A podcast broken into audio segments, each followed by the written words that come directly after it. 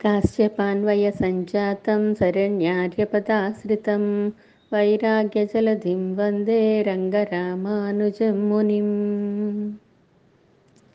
నిన్న మనం చెప్పుకున్నప్పుడు రెండు పదాలు కొత్తగా వచ్చినాయి సంప్రదాయ పదాలు అంటారు ఒకటి శ్రీపాద తీర్థము ఇంకొకటి కోయిలాళ్వార్ శ్రీపాద తీర్థము అంటే ఆచార్య శ్రీపాద తీర్థం ఆచార్యులు మనకి సమాశ్రణములు చేసినప్పుడు వారి గుర్తుగా వారి శ్రీపాదాలని ముద్రలు మనకు ఒక వస్త్రం మీద వేసి మనకిస్తారు. అవి మనం శ్రీపాదాలే మన దగ్గర ఉన్నాయి అని భావిస్తూ ఆచార్యులు మన దగ్గర ఉన్నారు అని భావిస్తూ ప్రతిరోజు వాటిని శోధించి అంటే కడిగి ఆ శ్రీపాద తీర్థాన్ని ఒక చోట చేర్చి ఆ తిరువడిగళ్ళు అంటాం కదా ఆ వస్త్రాన్ని అది ధరించి తర్వాత ఆ శ్రీపాద తీర్థం పుచ్చుకుంటాం మనం. అది ఎలా శోధించాలి ఆ పాదాలు అనేది ఒక్కొక్క ఆచార్యులు ఒక్కొక్క విధంగా చెప్తూ ఉంటారు. ఆ ఆచార్యుల పరంపరలో ఎలా ఉందో అలా చేర్చుకొని తీసుకోవాలి మనం. పాదము అంటే తమిళంలో తిరువడి అంటారు. శ్రీపాదాలు అంటే తిరువడి. శ్రీపాదము తిరువడి శ్రీపాదములు తిరువడిగళ్ ప్లోరల్ నంబర్ అన్నమాట దాన్ని తిరువడిగళ్ళు తిరువడిగళ్ళు అని అంటూ ఉంటారు. ఆ శ్రీపాదాలున్న వస్త్రాన్ని. లేదా శ్రీపాదాలని కూడా తిరువడిగళ్ళనే అంటాం మనం. ఇంకొకటి కోయిలాళ్వార్. మన ఇంట్లో ఆరాధనకి పెరుమాళ్ళని లేదా ఫోటో అవ్వచ్చు విగ్రహాలు అవ్వచ్చు ఏదైనా మనం రోజు పూజ చేసుకునేదా పెరుమాళ్ళని ఒక బాక్స్లోనో బీరువాలోనో మనం పెట్టుకుంటాం కదా. దానినే కోయిలాళ్వార్ అని అంటూ ఉంటారు. ఆ కోయిలాళ్వారు మనకి ఇంటికి రక్షణగా ఉంటారు మనల్ని రక్షిస్తూ ఉంటారు. రక్షణ అంటే ఏంటి అసలు? రక్షణ అంటే డిక్షనరీలో మీనింగ్ ఇచ్చేశారు. అవరక్షణే అన్న ధాతువు నుంచి రక్షణ అంటే ఇష్టప్రాప్తి అనిష్ట నివృత్తి అన్నారు. ఇష్టప్రాప్తి ఇష్టమైంది ఏదో మనకి ఇవ్వడము. మనకి ఏదైతే అనిష్టమో దానిని ఇష్టం లేని దాన్ని తొలగించడము. ఇది పరమాత్మ చేస్తూ ఉంటాడు. ఎందుకు చేస్తాడు? పరమాత్మ స్వభావమే అది. రక్షించడమే ఆయన స్వభావంగా కలిగినవాడు కాబట్టి మనల్ని రక్షిస్తూ ఉంటాడు ఎల్లప్పుడూ కూడాను. మనకి తల్లి తండ్రి మన జన్మనిచ్చారు. తండ్రి మనకి ఏది కావాలో అది కొనిపెడుతూ ఉంటాడు. తల్లి కన్నాది కడుపును మోసింది కన్నాది ఆవిడ కూడా మనకి ఏది కావాలో అది వండి పెడుతూ ఉంటుంది. మనకి ఇష్టమైనవి ఏయో వాళ్ళు మనకి ఇస్తూ ఉంటారు. మనకి ఏదైతే నచ్చట్లేదో ఏది ఇష్టం లేదో వాటిని దూరం చేయడానికి ప్రయత్నం చేస్తూ ఉంటారు. అలాగే ఒక భర్తకి భార్య భార్యకి భర్త ఇలా ఒకరికొకరు మనకి ఇష్టమైనది చేసుకుంటూ ఉంటాం కష్టమైంది తీర్చుకుంటూ ఉంటాం మనం. అంటే రక్షిస్తూ ఉంటారు ఒక భార్య భర్త భార్యని రక్షిస్తూ ఉంటాడు. ఇంకా లోకంలో చూసుకుంటే తల్లి తండ్రి చుట్టాలు అందరితో పాటుగా అన్నదమ్ములు ఇంకా అందరూ రక్షిస్తూ ఉంటారు మనకి సహాయం చేస్తూ ఉంటారు. వీళ్ళందరూ ఎందుకు సహాయం చేస్తున్నారు? మనకి వాళ్ళకి ఒక దేహ బంధుత్వం ఉంది. దేహంతో సంబంధం ఉంది కాబట్టి వీళ్ళందరూ మనల్ని రక్షిస్తున్నారు. భగవంతుడికి మనకి సంబంధం ఉందా? ఆయన ఎందుకు రక్షించాలి మనల్ని? మనకి ఏది కావాలో ఆయన ఎందుకు చెయ్యాలి? ఉన్నది సంబంధం ఉన్నది. ఎటువంటి సంబంధం ఉంది? ఆత్మ సంబంధం ఉంది. దేహం ఈ దేహాన్ని ఇచ్చింది కూడా ఆయనే. ఈ ఆత్మ లోపల ఉండేది ఆయనే. ఆయనతో మనకి ఒక సంబంధం కాదు అనేక సంబంధాలు ఉన్నాయి పురాణాల్లో చూసుకుంటూ ఉంటే మనకి తల్లి తండ్రి వీళ్ళందరూ రక్షకులని చెప్పుకున్నామే. ఒక్కొక్క సందర్భంలో వీళ్ళందరూ కూడా రక్షకులు కాదు అని మనకి తెలుస్తూ ఉంటుంది. ఇప్పుడు ప్రజెంట్ సిచ్యుయేషన్ తీసుకుంటే మనం అసలు చెప్పక్కర్లా. ఏ సంబంధం ఉన్నా కూడా రక్షించే నాథుడే లేడు మనకి. కోవిడ్ వచ్చింది అంటే చూపిస్తుంది. మనకంతా విశ్వరూపం చూపిస్తోంది అది. మన సంబంధాలు ఎలా ఉన్నాయో చూపిస్తోంది. ఒక్కొక్కళ్ళు ఏ సంబంధం ఎంతో మనకు ఉపకారం పక్క వాళ్ళకి ఉపకారం చేస్తున్నారు. సంబంధం ఉన్నా కూడా కోవిడ్ ఉంది అంటే ఆ శరీరాన్ని ముట్టుకోవడానికే ఇష్టపడట్లేదు ఇంట్లో వాళ్ళైనా కూడా. కనీసం తల్లి తండ్రి చిన్న పిల్లలకి వచ్చిందంటే తల్లి తండ్రి కూడా ఆ పిల్లవాడిని ముట్టుకోవడానికి ఇష్టపడట్లేదు. మనం నిత్యం చూస్తూనే ఉన్నాం ఈ నాలుగు నెలల నుంచి దారుణాలన్నీ కూడా కానీ పురాణాల్లో ఎక్సెప్షనల్ అప్పుడప్పుడు ఉండేవి మాట ఈ కేసులు. తల్లి తండ్రి ఉన్నారు ఒక జంట. ఒకసారి ఆ రాజ్యంలో కరువు కాటకాలు వచ్చినాయి. వాళ్ళకి ముగ్గురు పిల్లలు మగపిల్లలు.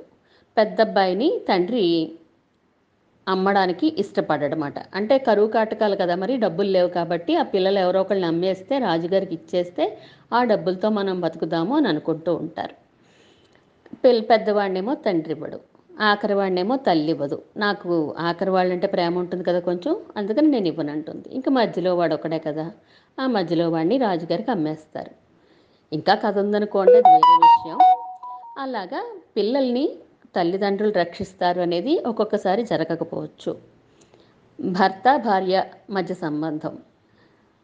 భర్త ఎప్పుడు భార్యను రక్షిస్తూ ఉంటాడు అని అనడానికి కూడా లేదు. మనం భారతంలో మహాభారతంలో చూసుకుంటే ద్రౌపది ఉన్నది. ద్రౌపదికి అంత అవమానం జరుగుతుంటే ఒక్కళ్ళు కాదు ఇద్దరు కాదు ఐదుగురు భర్తలు ఉన్నారు. ఎవరు రక్షించారండి? లేదు కదా రక్షించలేదు. భర్తలు కూడా భార్యని రక్షించలేకపోయారు. ఇంకొకటి అన్నదమ్ముల సంబంధం చూద్దాం. రామాయణంలో చూస్తే ఉన్నారు నలుగురు అన్నదమ్ములు అన్యోన్యంగా ఉన్నారు రామలక్ష్మణ భరత శత్రుఘ్నులు. కానీ వాళ్ళతో పాటే ఇంకో అన్నదమ్ములు కూడా ఉన్నారు. వాలి సుగ్రీవులు ఉన్నారు. వాళ్ళిద్దరి మధ్యలో పడిందా అండి ఒకళ్ళ చావుకి ఇంకొకళ్ళు కారణమయ్యారు. సుగ్రీవుడు వాలి చావుకు కారణమయ్యాడు. వాలి అంటే ఆ కథ వేరు. కాకపోతే అన్నదమ్ములు కూడా రక్షకులు కాదు అని చెప్పడం ఇక్కడ ఉద్దేశం. ఇదంతా కూడా ఒక పాటలో మా అమ్మగారు నేర్పారు. ఎవరు రక్షకులు తెల్పవే? ఓ మనసా నీకెవరు పోషకులు తెల్పవే? ఎవరు రక్షకులనేవో ఎరుగవటలు తెలిపెద వినుము. విధర శ్రీ పెరుంబుదూరు ఉడయవరుల కన్న మిగుల? ఎవరు రక్షకులు తెల్పవే? అంటే చివరికి ఈ బంధుత్వాలు ఏమి దేహబంధుత్వాలేవి రక్షకములు కావు. ఆ పరమాత్మే రక్షకుడు మనకి బ్రహ్మ విష్ణు మహేశ్వరులు చెప్పుకుంటాం మనం. ఒక్కొక్క బ్రహ్మాండంలో బ్రహ్మ విష్ణు మహేశ్వరుడు ముగ్గురు కూడా మూడు పనులు చేస్తూ ఉంటారు. బ్రహ్మ సృష్టిస్తూ ఉంటే ఈశ్వరుడు లయం చేస్తూ ఉంటాడు. మరి మధ్యలో రక్షణ కర్తవ్యం మాత్రం ఆ విష్ణుమూర్తే నారాయణుడే విష్ణుమూర్తిగా వచ్చి బాబోయ్ రక్షణ నేనే చేస్తాను నేనే చేస్తాను నేనే చేస్తానని ముందుకొచ్చేస్తాడంట. అంటే రక్షణ చేయడం అంటే తనకి చాలా ఇష్టం. హెల్ప్ చేయడం అంటే చాలా ఇష్టం. ఒక్కొక్కసారి డైరెక్ట్గా తానే వచ్చి రక్షిస్తూ ఉంటాడు. ఒక్కొక్కసారి ఎవరి ద్వారానైనా తాను ప్రేరేపణ చేసి రక్షిస్తూ ఉంటాడు. ఒక క్రిమికీటకమైనా ఒక జంతువైనా ఒక మనిషి అయినా ఒక దేవతలైనా ఎవరినైనా రక్షిస్తూనే ఉంటాడు. దేవతలు రక్షించడం మనకు తెలుసు. ఎన్నోసార్లు వాళ్ళకి కష్టాలు రాగానే పాహి పాహి పాహి అంటూ రక్షించమని చెప్పి ఆ క్షీరాబ్దికి పరుగులు పెట్టడం మనం వింటూనే ఉంటాం పురాణాల్లో చూస్తాం. ఇక క్రిమి కీటకాదులు జంతువులు అనుకోండి వాటికి జ్ఞానం లేదు. మాకు ఒక కష్టం వచ్చింది దీన్ని రక్షించమని తీర్చమని అడగాలి భగవంతుడు అనే జ్ఞానం వాటికి బుద్ధి వాటికి ఇవ్వలేదు కదా. ఆ శరీరంలో కొన్నిసార్లు ఒక్కొక్కసారి ఏనుగుందండి గజేంద్రుడు. మామూలు ఏనుక్కైతే ఆ రక్ష రక్షించమని అడిగే స్వభావం తెలియదు ఆ భావన తెలియదు అతనికి. కానీ ఇది శాపవశాత్తు జన్మించిన ఏనుగు కాబట్టి పూర్వజన్మ వాసన ఉంది కాబట్టి స్వామి నన్ను రక్షించు అని మొరపెట్టుకుంది. ఆయన పరుగు పరుగున వచ్చాడు రక్షించడం కోసం డైరెక్ట్గానే వచ్చేశాడు. శంఖ చక్రాలు వెనకే వచ్చేసినవి ఆ చక్రంతో ఆయన రక్షించాడు. అంటే ఇంకా మానవుల గురించి చెప్పనే చెప్పక్కర్లేరు ప్రహ్లాదుడు ప్రార్థించాడు స్వామి అని తలిచాడు అంతే ప్రార్థన కూడా కాదు తన భక్తుడిని తానే రక్షించుకోవాలని నన్ను వచ్చి రక్షించని అడగకపోయినా ఆయన భక్తుడు కాబట్టి తనంతట తానే వచ్చి రక్షించాడు. అంబరీషుణ్ణి రక్షించాడు. ఇంకా ఒక్కటేంటండి పురాణంలో చూసుకుంటే ఎన్నో కనిపిస్తూ ఉంటాయి. రక్షించడం ఆయన స్వభావం. ఆయన అది లేకుండా ఉండలేడట. ఆ రక్షణ కోసం రక్షించాలనే ఏం చేస్తాడు? ఎప్పుడూ శంఖచక్రాలు ధరించే తిరుగుతూ ఉంటాడట. ఎప్పుడు అని ఎలా అంటారు మీరు? రాముడుగా వచ్చినప్పుడు శంఖచక్రాలు లేవు కదా అని అనుకోక్కర్లేదు మనం. ఆంజనేయ స్వామి ఫస్ట్ టైం చూసినప్పుడు రామచంద్రమూర్తిని నాలుగు చేతులతో కనిపిస్తాడు. ఆ శంఖచక్రాలతోటే దర్శనమిస్తాడు. అలాగే రంగనాథుడిగా పడుకుని ఉన్నాడు శ్రీరంగంలో. మన పూర్వాచారుల్లో చాలామందికి ఆయన శంఖచక్రాలతోటే దర్శనమిచ్చాడు. బయటికి కనిపించవచ్చు మన నేత్రాలకి కనిపించకపోవచ్చు. అది పు- జ్ఞానం ఉన్న వాళ్ళకి జ్ఞాన నేత్రాలకి చక్కగా కనిపిస్తాడు శంఖచక్రాలతోటే అంటే రక్షణ చేసేది ఒక్కొక్కసారి చక్రం చేస్తుంది ఒక్కొక్కసారి శంఖం చేస్తుంది. ఒక్కొక్కసారి ఆయనే స్వయంగా చేస్తాడు. చెప్పలేం ఏదో ఉపయోగపడుతుందో తెలియదు కాబట్టి ఆ శంఖ చక్రాలు ధరించి రెడీగా ఉంటాడు ఆ శంఖ చక్రాలు భక్తులకి ఆభరణాలుగా కనిపిస్తాయి శత్రువులకి ఆయుధాలుగా కనిపిస్తూ ఉంటాయి. ఒక్కొక్కసారి శంఖాన్ని విడిచిపెట్టి శంఖాన్ని మోగించేసరికి ఆ శబ్దానికి ప్రాణాలు పోతూ ఉంటాయి. ఒక్కొక్కసారి చక్రాన్ని ఉపయోగించవలసిన అవసరం వస్తూ ఉంటుంది. రక్షణ రక్షణ రక్షణ అని ఇన్నిసార్లు చెప్తున్నారు. అసలు ఆయన మనల్ని ఎందుకు రక్షించాలి? ఇందాక చెప్పుకున్నాం. సంబంధం ఉంది. ఆయనకి మనకి సంబంధం ఉంది అని చెప్పుకున్నాం. ఏ ఏ సంబంధం ఉందండి? అంటే ఒకటి కాదండి.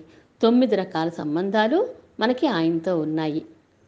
ఇన్ని సంబంధాలు ఉన్నాయి కాబట్టి రక్షించకుండా ఏం చేస్తాడు కనుక అందుకని ఆ తొమ్మిది సంబంధాలు ఏంటో మనం పూర్తి వివరంగా ఇంకొక దాంట్లో తెలుసుకుందాం మనం. ఇటువంటి రక్షణ స్వభావం కలిగినవాడు కాబట్టి మన కష్టాలు తీరుస్తాడు కాబట్టి మనల్ని ఆయన ఆశ్రయించాలా? లేకపోతే అక్కర్లేదా? లేదు. మనల్ని రక్షించినా రక్షించకపోయినా కూడా మనం ఆయన్ని ప్రార్థిస్తూనే ఉండాలి. ఆయన్నే శరణు వేడాలి. ఒక తల్లి ఉందనుకోండి చంటి పిల్లవాడు ఉన్నాడు ఒక్కొక్కసారి విసుగొచ్చి కసురుకుంటుంది. కసురుకుంటే ఆ పిల్లవాడు ఎక్కడికైనా వెళ్ళిపోతాడా దూరంగాను? నువ్వు నాకు తల్లివి కాదు అని చెప్పేసి అమ్మ నన్ను కోప్పడింది అని వెళ్ళిపోతాడా? వచ్చి ఆ తల్లినే మళ్ళీ పాదాలు చుట్టుకుంటాడు. అప్పుడు అమ్మ ఏం చేస్తుంది?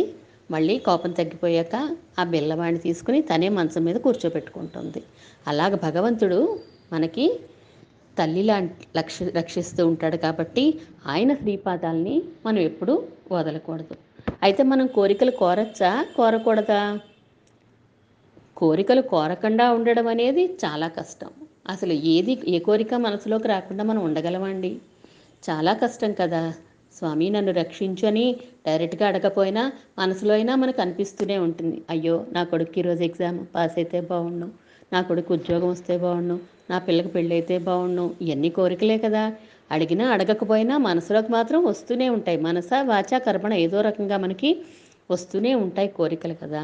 అటువంటి కోరికలన్నీ కూడా భగవంతుణ్ణే అడిగినప్పుడు ఆయన సంతోషిస్తాడు. భగవంతుణ్ణి కాకుండా ఇతరులను అడిగినప్పుడు ఆయన బాధపడుతూ ఉంటాడు. మనకు కష్టం వస్తే తల్లిదండ్రితో కాకుండా ఇంకెవరితో మనం పంచుకుంటాం గనక? తండ్రి ఉన్నాడు ఏది అడిగితే అది కొడుకు కొనిస్తున్నాడు.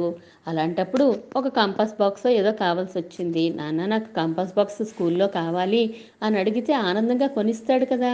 కానీ మనం పక్కింటికి వెళ్ళి తండ్రిని అడగకుండాను అంకుల్ అంకుల్ నాకు కంపాస్ బాక్స్ కొనిపెట్టండి అంటే ఆ విషయం తెలిసాక తండ్రి ఎంత బాధపడతాడు? అయ్యో నన్ను అడిగితే నేను కొనిస్తాను కదమ్మా. ఎందుకురా పక్కింటికి వెళ్ళావు అని బాధపడతాడు కదా. అలాగే తల్లి తండ్రి సమర్థులయ్యుండి మనం ఏది అడిగితే అది ఇవ్వగలిగిన స్థితిలో ఉన్న లక్ష్మీనారాయణని వదిలిపెట్టి వాళ్ళని వీళ్ళని అడిగామనుకోండి ఆయన చాలా బాధపడతాట రక్షాపేక్షాం ప్రతీక్షతే. నేను ఎవరు వస్తారా రక్షించమని నన్ను ఎవరు అడుగుతారా? అని నేను ఎదురు చూస్తూ ఇక్కడ కూర్చుని ఉంటే ఇంకొకళ్ళ దగ్గరికి ఇంకొకళ్ళ దగ్గరికి వెళ్తున్నారే వీళ్ళు? అయ్యో వాళ్ళ ద్వారా అయినా కూడా నేనే తీర్చాలి కదా. వాళ్ళకి ఆ శక్తి సామర్థ్యాలు నేనే కదా ఇవ్వాలి. అలాంటిది డైరెక్ట్గా నన్నే అడిగితే నేను సంతోషిస్తాను కదా అని అనుకుంటాట. ఏ వ్యక్తినైనా కూడా ఆయన స్వభావం తెలుసుకుని మనం మసిలేమనుకోండి చక్కగా ఆనందపడతాడు. వాళ్ళ ఆనందానికి మనం కారకులు అవుతాం మనం ఆనందపరచగలుగుతాము. అలా మనిషి స్వభావం తెలుసుకోకుండా మనం ఆశ్రయిస్తే కనుక మనకి ఆయనకి ఏం చేస్తే మంచిదో మనకి తెలియదు. ఆయన ఆయన ఎలా ఏం చేస్తే సంతోషిస్తాడో మనకి తెలియదు. అందుకని శాస్త్రం భగవంతుడి యొక్క స్వభావాన్ని చక్కగా చెప్తోంది కాబట్టి ఆ శాస్త్రాల ద్వారా మన ఆచార్యుల ద్వారా ఆ విషయాలు మనం తెలుసుకొని ఆయనకి నచ్చినట్టుగా ఉంటే ఆయనకి ఆనందము మనకి ఆనందం కదా. అలా నచ్చినట్టుగా ఉండడానికే ఉండడానికి ప్రయత్నం చేస్తారు భక్తులందరూ కూడాను. రామాయణం భారతం భాగవతం ఇవన్నీ ఆయన మనిషిగా ఎందుకు దిగి వచ్చాడు తన స్వభావం ఇది అని చూపించడం కోసం వచ్చాడు. నేను ఇలా ఉంటే సంతోషిస్తాను. ఇలా ఉంటే శిక్షిస్తాను అని చెప్పడానికి ఆయన అవతరించి వచ్చి మనకి చూపించాలనుకున్నాడు మాట చెప్పాలనుకున్నాడు. తన స్వభావాన్ని తెలియచేయాలి వీళ్ళందరికీ అని అనుకున్నాడు. అటువంటి స్వభావం ఏంటి? రక్షకత్వం ఆయనకి ఇష్టం. మరి రక్షించాలంటే కొన్ని గుణాలు కావాలి. గుణాలంటే రక్షించాలనే కరుణ ఉండాలి ముందు. అయ్యో వీడు బాధపడుతున్నాడే వీడి బాధను నేను తీర్చాలి అనే గుణం ఉండాలి. తర్వాత చేయగలిగిన సామర్థ్యం ఉండాలి. ఓ రక్షణ మనం ఏదైనా ఒక పని అడిగితే ఇది నేను చేసి పెడతాను రా చేయగలను నేను నాకు ఆ సామర్థ్యం ఉంది అని శక్తి ఉండాలి. ఆ కష్టం ఏంటో మనం తెలుసుకోగలగాలి దాన్ని అర్థం చేసుకోగలగాలి కదా. అతనికి వచ్చిన కష్టం ఏంటో అర్థం చేసుకోగలగాలి. ఇవన్నీ రక్షణకి చాలా ఉపయోగం కదా. మరి ఒక్కొక్కసారి పెద్ద పెద్ద ఇన్ఫ్లుయెన్స్ ఉంటే కానీ పనులు అవ్వవు. మన రక్షకుల రక్షకుడిని అని దిగాక మనకి ఏ పనైనా చేయగలగాలి కదా. అని మరి ఇవన్నీ ఆయనలో ఉన్నాయండి పరమాత్మలో ఉన్నాయండి చక్కగా ఉన్నాయి పరమాత్మలో. కానీ ఒక్కొక్క మనిషికి ఏమవుతుందంటే ఒక్కొక్కసారి ఒక్కొక్క మూడ్లో ఉంటాడు. అంటే ఒక్కొక్కసారి నేను రక్షిస్తాను అన్నవాడు కూడా ఒక్కొక్కసారి కరుణ కలగచ్చు. కరుణ కలగకపోవచ్చు. కానీ పరమాత్మలో అన్ని మంచి గుణాలే ఉన్నాయట. కళ్యాణ గుణాకరుడు అంటారు. ఆకరం అంటే సముద్రం.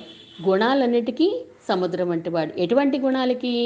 మంచి మంచి గుణాలన్నిటికీ. కళ్యాణ గుణాలకి మాత్రమే ఆయన సముద్రం వంటి వాడట. కళ్యాణ గుణాలు కలిగిన వాడు హేయ గుణ ప్రతిభటుడు. అంటే హేయ గుణాలంటే చెడ్డ గుణాలన్నీ ఏమీ లేనివాడు. అన్నీ మంచి గుణాలే కలిగినవాడు సకల కళ్యాణ గుణగణనాయ్ అని చెప్పి అఖిల హేయ ప్రత్యనీకనాయ్ అంటారు పూర్వాచారులు అంటే హేయ గుణాలు లేవు. అన్నీ మంచి గుణాలే ఉన్నాయి. సౌశీల్యము సౌలభ్యం అంటే ఇతరుల బాధను చూసి తట్టుకోలేకపోవడము రక్షించగలిగిన సామర్థ్యము స్వామిత్వము ఇవన్నీ ఉన్నాయి. ఈ గుణాలన్నిటి గురించి కూడా మనం ముందు ముందు ఇంకా తెలుసుకుందాము. ఇవన్నీ ఉన్నాయి కాబట్టి ఆయన్ని ఆశ్రయిస్తే మనల్ని తప్పకుండా రక్షిస్తాడు. అందుకని మనం పరమాత్మని ప్రార్థించాలి. ఎప్పుడూ కూడా మనకి ఆయన రక్షణలో మనం ఒదిగి ఉండాలి. మనం రోజు చెప్పుకుంటున్నామే ఏ విషయమైనా ఏ టాపిక్ అయినా వాట్ ఈజ్ వాట్ అని పై పైన తెలుసుకుంటున్నాం తప్ప లోతుగా వెళ్ళట్లేదండి. విషయం ఇది అని చెప్పి చెప్పడమే ఉద్దేశం.